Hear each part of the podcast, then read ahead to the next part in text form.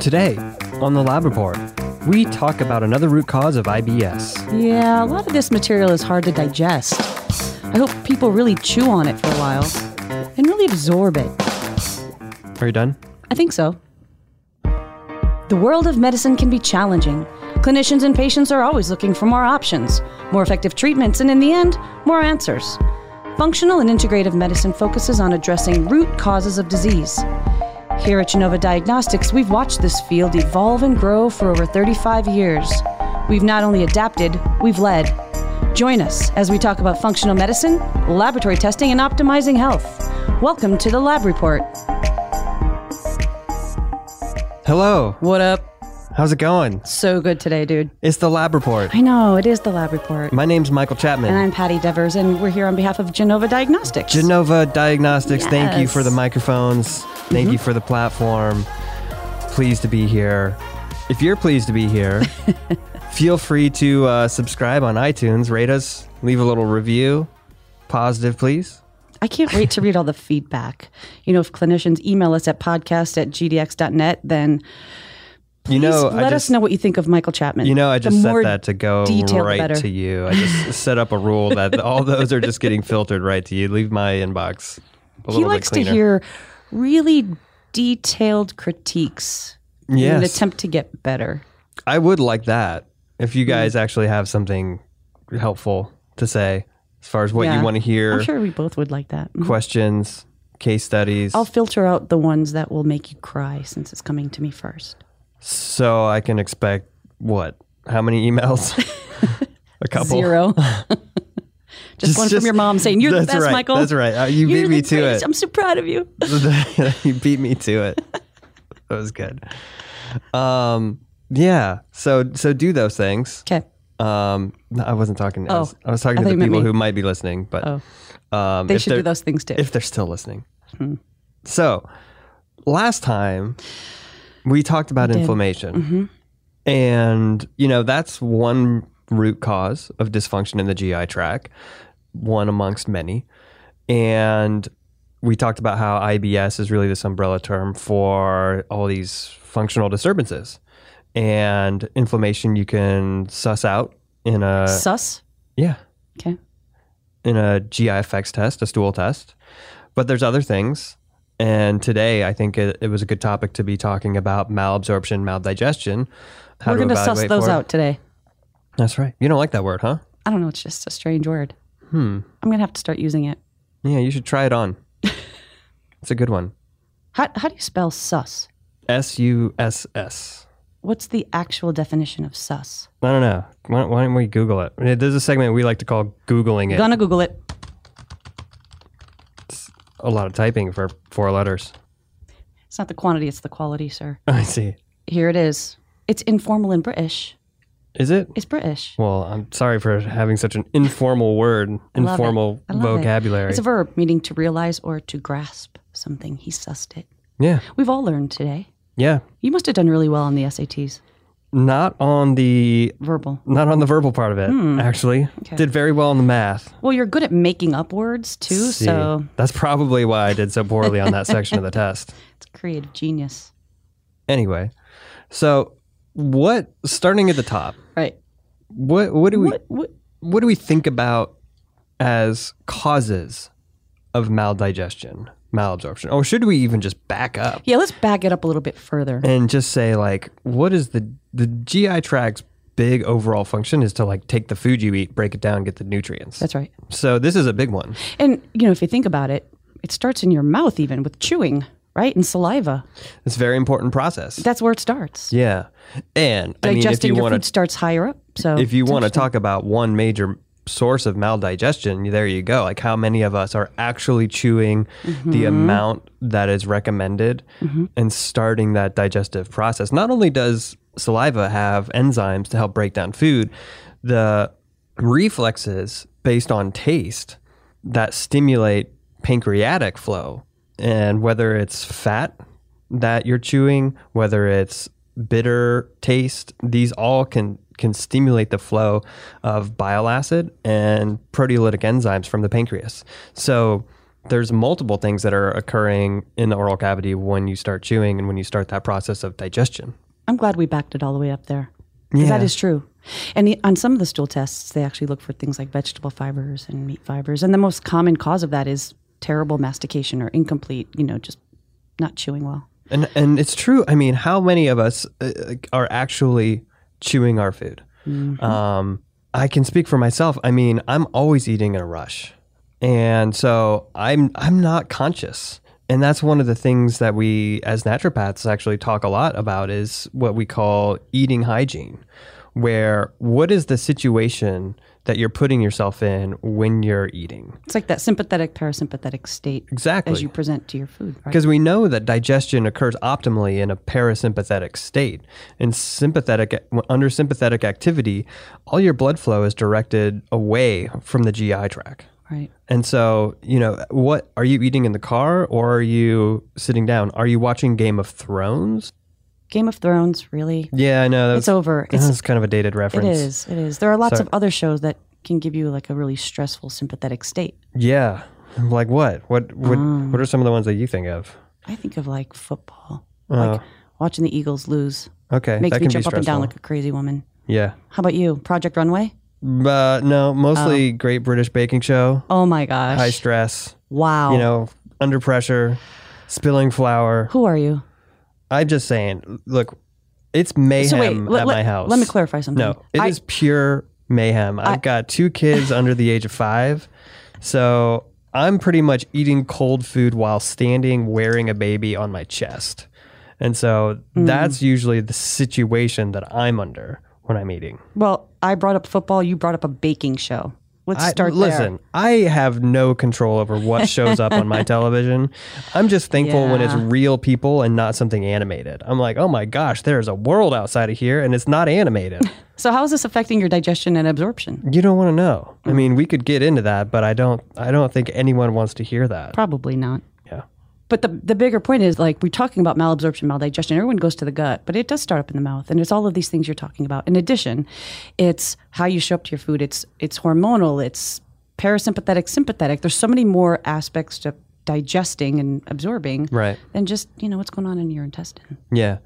So that's the, that's the first thing, and then whatever you are doing from a mastication standpoint or not doing, that's going to put added strain on the rest of your GI tract. That's going to put added strain on your stomach to to break down bigger food molecules, bigger protein substances, all that, which lends itself to just setting up for setting up for disaster. But that's that's a little dramatic, right? a little. But then, even with that, so get to the stomach, and there are parietal cells and rugae in the stomach that, you know, secrete hydrochloric acid, which helps to break down all of our food and helps to break down proteins, etc. Right. So that's another place where someone might have a problem because as we get older, we have a decreased capacity to make hydrochloric acid, and a lot of people take over-the-counter proton pump inhibitors or Sure. acid blocking medications. It's pretty common. Sure. Right. So some things we can affect there is what is the actual pH of the stomach and the mm-hmm. stomach stomach acid, how much of it's being secreted, mm-hmm. and what's going on even with the mechanical activity of the stomach, and that gets us back to sympathetic, parasympathetic, and and what is I don't, I don't know the answer to this, but I'm assuming that there is some sort of difference if somebody's in a parasympathetic state as compared to a heightened fight or flight state and the ability for the stomach to do all that mechanical activity that it needs to do to break down and churn and Yeah. and make because it's muscle it's muscle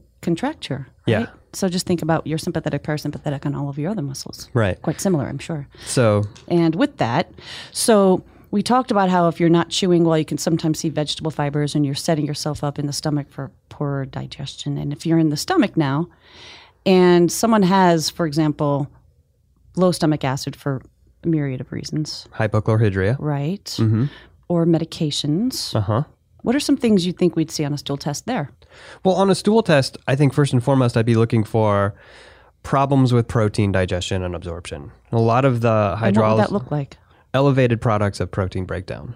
what are those So, products of protein breakdown are essentially products of fermentation of amino acids.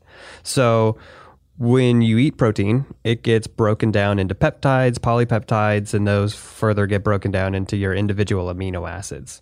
Most of that should be well absorbed before it reaches the large intestine, right? So, mm-hmm. most of the absorption of amino acids occurs in the small intestine. What can happen is when amino acids reach the large intestine, because there's a large bacterial microbiome there, they can ferment these amino acids into these products. We're calling them products of protein breakdown, but they're fermentation products from bacteria. And so, if you see high amounts of that, it suggests that there's incomplete absorption of these amino acids in the small intestine where they're being fermented. And so, that's why I, I tend to think about products of protein breakdown as being an indication of poor protein digestion. And that all starts dramatically in the stomach. So, I'm wondering about hypochlorhydria when I see high levels of that. Um, now that's it's a little nuanced because we know that every single proteolytic enzyme is dependent on a certain pH.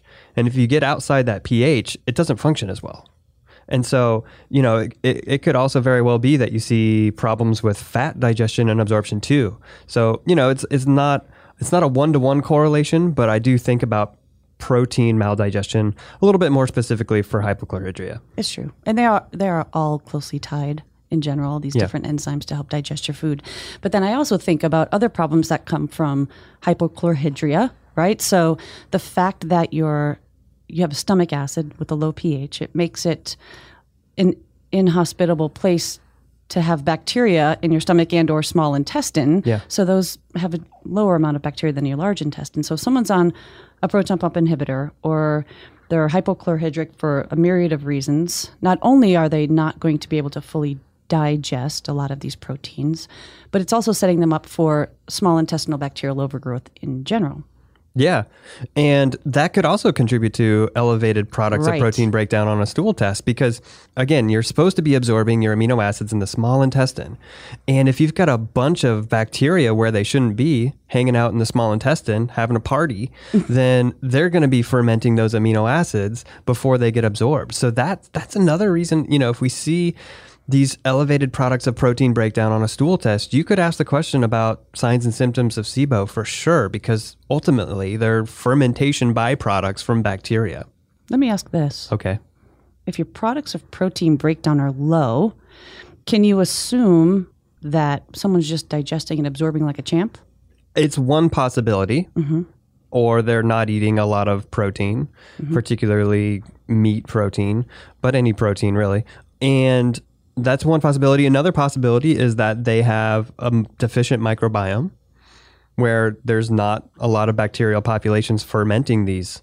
So you always want to correlate that to the results of the, the microbiome analysis because that's going to tell you, oh, this person has lower levels of commensal bacteria overall in their gut or or looks relatively normal. So that can give you a little bit more insight. You can kind of do a crosswalk from that direction.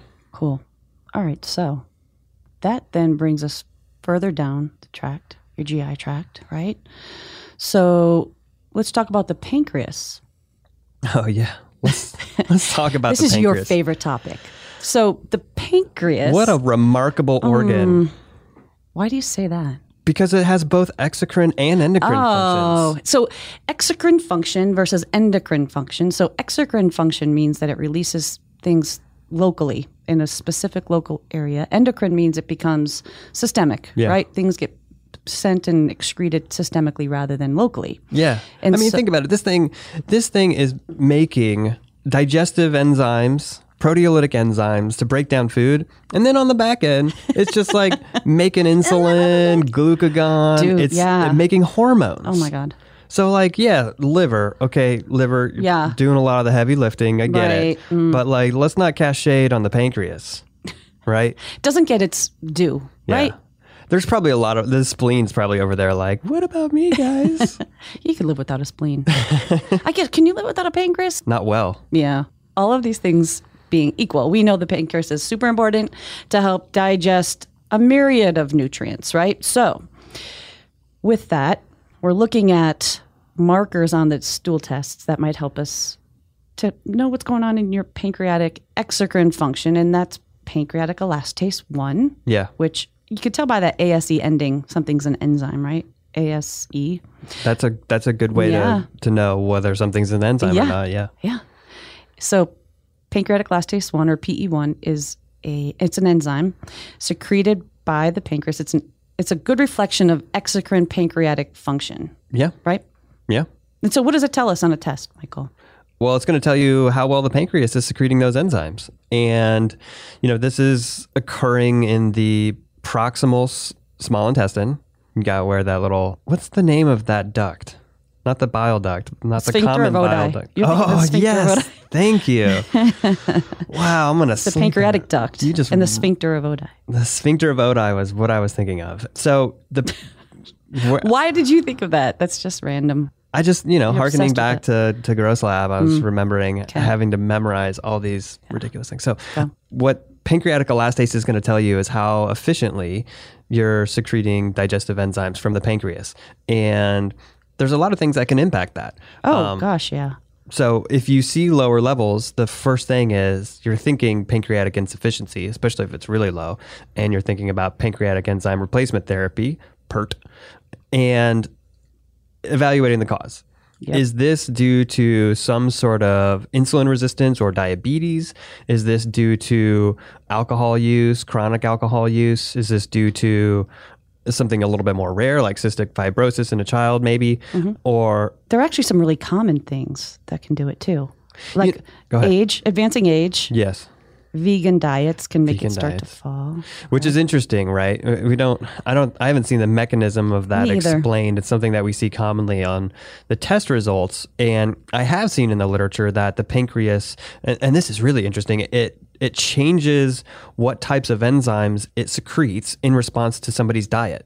So if somebody all of a sudden goes, you know, high fat diet, Mm-hmm. then it's going to actually upregulate the production of lipases in response to that. So there is this this is part of the gut brain connection, right? It's there's this connection between what you're eating and the feedback mechanisms around what the pancreas secretes to be able to handle it. That's really cool. So we think that the vegan diets or a change in your diet that might cause your PE1 to fall might be that of a feedback loop. Yeah, because uh, ultimately pancreatic elastase is a proteolytic enzyme. And so if there's a change in the protein consumption or the, the quality of the, the protein consumption, you're probably down regulating that, that proteolytic enzyme release. So we talk about it those causes of a low pancreatic elastase 1. There are some associations that aren't clear, but we see low PE1 in things like celiac disease or Yeah. I do want to point out that there's a place that we need to point out that there's no effect, and that's with enzyme supplementation. Sure. PE1 is one of those markers where if you're taking digestive enzymes of any kind, it's not affected by that. That's different than chymotrypsin, which is another marker that is used on some stool tests. Chymotrypsin will be affected by A, what the consistency of the stool sample is. It'll change, and it'll change based on whether somebody's on digestive enzyme therapy or not. That's not the same for pancreatic elastase, which makes it a, a far superior marker. Chymotrypsin's affected by transit time as well, Yeah. right? Yeah, stool consistency. I, I think Oh, I probably lumped that together. Oh, yeah, sorry. Uh, and that, no, I think that's me being just a little too broad. But the other thing I was going to say, I have not been able to find literature associations with this, but I see this all the time on stool tests and having conversations. Is that stress Yeah. And stress? I remember you and I spent time lit diving this a couple of years ago. yeah, because I'm I'm, I'm see it. certain of it. We see it. And it makes sense physiologically with respect to the way things change parasympathetic versus sympathetic, but chronic stress and that's its effect on lowering pancreatic enzyme secretion. I see that all the time. We just don't have a mechanism nor literature. Yeah. The other thing I see, and I don't necessarily find this anywhere in literature, is sometimes in SIBO patients, you'll see a lower PE1. Have you seen that, Michael? I don't know. I think I, I'm almost certain that I've seen some literature articles to support that it can have an impact on pancreatic function. Yeah. But maybe we can pull that article up. Maybe we could do it for do that for uh, what do we think what do we we think we know? Yeah, Yeah. absolutely. great. So we've talked about pancreatic elastase and we've talked about small intestine, products of protein breakdown, that particular aspect of it. The other thing is fat and how well we're digesting fat. And you know, fat's fat's complicated. It's a little bit trickier. It has a different way of digesting and absorbing in the GI tract, starting with its breakdown into from cholesterol and triglycerides, which is mainly when you're eating fat, it's in the form of triglycerides and cholesterol. Those are the big molecules. Right. And then it gets to the stomach and small intestine, encounters lipases, and then it gets broken down into your long chain fatty acids and phospholipids and your glycerol backbone. And then those things have to be emulsified, and that's where bile comes in, right? So tell me a little bit about what can go wrong from a Yeah. from a fat digestion and absorption standpoint. We talked about how with advancing age, we have lower secretion of proteolytic enzymes, but actually even lipases are even more dramatically affected by advancing age as well. So as we get older, our ability to digest and absorb fat efficiently becomes hampered. Yeah. And you think about that and you think about all these fat soluble nutrients, Gosh, think about it as you get older. vitamin You- D levels, think of- vitamin A, well, vitamin E. You you some people as you get older lose their teeth, so there's a problem there. They have decreased hydrochloric acid production, right? Then their PE1 is falling. There's a lot going on there. But then it comes down to you know what are the problems with fat? Is it a digestion problem? Is it a reabsorption problem? Because there's lots of reasons for both. And I think about the fate of some of these fats depends on their size at points because we measure things like triglycerides and cholesterol and phospholipids and long chain fatty acids. And the smaller forms of fat are easily absorbed through the intestinal enterocyte. However, things like long chain fatty acids, which are a little bit bigger, require a mediator, Right. right? So when you look at fecal fats on a stool test, you can kind of get some clue as to whether or not this is more maldigestion or malabsorption, right? Yeah, a little bit. A little bit. Because as I said, when you eat fat, it comes in the form of triglycerides and cholesterol. And so if you're seeing a lot of triglycerides and cholesterol make it all the way through the GI tract, end up in the stool, then you're thinking that there might be some major problems with the lipase function or the maldigestion part of it. Conversely, I just wanted to use that word, mm. is if you see a lot of long chain fatty acids and phospholipids, those are the breakdown products of fat. So that might be more of an indication around malabsorption, which when you think about absorption, you're thinking about bile, right? Bile is used to emulsify these fatty acids so that they're more readily absorbed. And so if there's a problem with bile flow or bile reabsorption, then that's that can produce elevated levels of long chain fatty acids and phospholipids. Yeah, that's true. And even more tricky parts to fecal fats because they can be influenced by a lot of other things in addition to all the things you mentioned, Michael. Like number one, transit time. Yeah, if someone has a really fast transit time, there's no time to break down and reabsorb fats. Right. Number two, something like SIBO, small intestinal bacterial overgrowth, where the bacteria from the large intestine are in the small intestine and they actually deconjugate bile salts and make it hard for fats to be broken down and reabsorbed. Those tricky bacteria. I know. Yeah, they're going to ferment the primary bile acids into secondary bile acids, some of which have been implicated in things like colon cancer risk. So that's probably a topic for a different day, but Mm-hmm. True. that's it's very very interesting. Yeah. So the other part of that is that in your diet, if you're if you eat a lot of fat in your diet, that can affect your levels as compared to a healthier Yeah. cohort and cholesterol levels levels more specifically. And Yeah, I've seen that in sort of some of the, Yeah. the high fat, you know, paleo keto individuals Right. where they're they're eating so much fat they're exceeding their GI tract's ability to to digest and absorb all that. And the question I always get is, well, should they stop or should they eat less? And I'm like, I mean, I can't necessarily say that, right? You're instigating this particular therapy for a reason. And just because they're exceeding the body's capacity to digest and absorb, that's not to my knowledge, necessarily a problem in and of itself. Uh, however, there has been some literature to come out to say some of these products, these bacterial products, can have systemic activity or have clinical associations like TMAO. Just to, and we'll probably talk about that at a future Mm-hmm. oh, that's podcast. a whole episode. Right. But you're right. And so we think about, you know, what are the other causes? Things like celiac disease, inflammatory bowel disease. Like these are all associations with maldigestion and malabsorption of fats in addition to SIBO and pancreatic insufficiency, et cetera. Yeah. Precisely. Cool. Well, I mean, I think that's that's pretty. Dude, well that's a lot of information. what do we do from a from a treatment standpoint? We haven't even talked about what to do for all this. We talked about PERT, We did. Uh-huh. pancreatic enzyme replacement therapy, if you have low pancreatic elastase.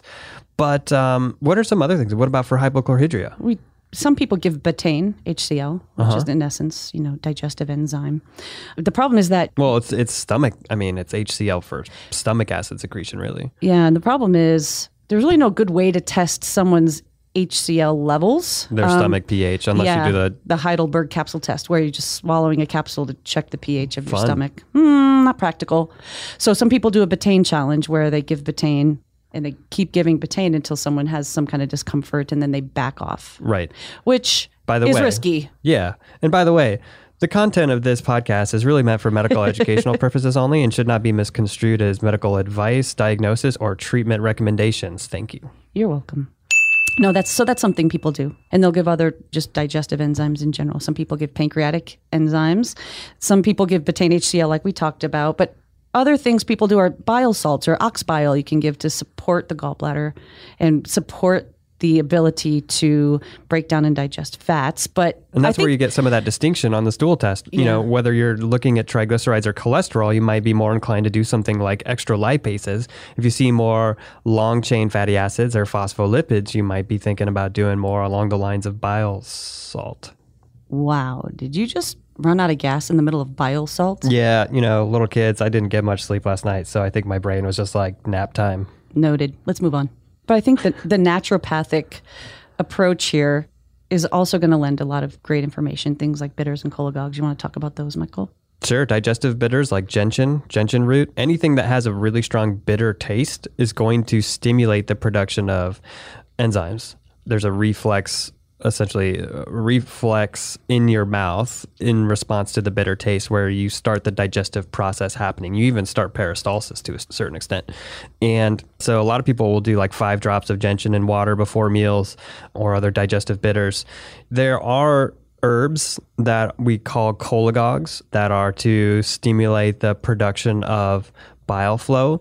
I'm not going to talk a lot about that because that should be done with care and, and with under the guidance of uh, somebody who's qualified in doing herbal therapy, like a naturopath, because you don't want to excessively be doing that. There's problems, especially if you're running, if you're concerned about a patient having gallstones. That could be a problem. Those are some things we do from a naturopathic perspective as well. In addition There's- to looking in for the other things. under looking for underlying causes and trying to correct those as well. Yeah, absolutely. Okay, so let's do What? question of the day. Oh my god. What time is it? oh, you know what time it is. Question of the day. Question of the day. Question of the day. Question of the day. Wait, what time is it? Oh, I think you know what time it is. Question of the day. Question of the day. Question of the day. Question of the day. What do you think? That's my favorite one. I worked on it. You work on these a lot. I, I worked There's a lot of working on it. But I mean, the output, Mm. end of the Well day, worth the effort, sir. right? Great job. So, what is the question of the day? So, if someone has had a cholecystectomy, what will their fecal fats look like on their GI effects or any stool test for that matter? Would they be high? Would they be low? Would they be normal? It's hard to know. So the natural inclination is to think that they're going to be elevated, right? Because the gallbladder is a storage facility hmm. for for bile.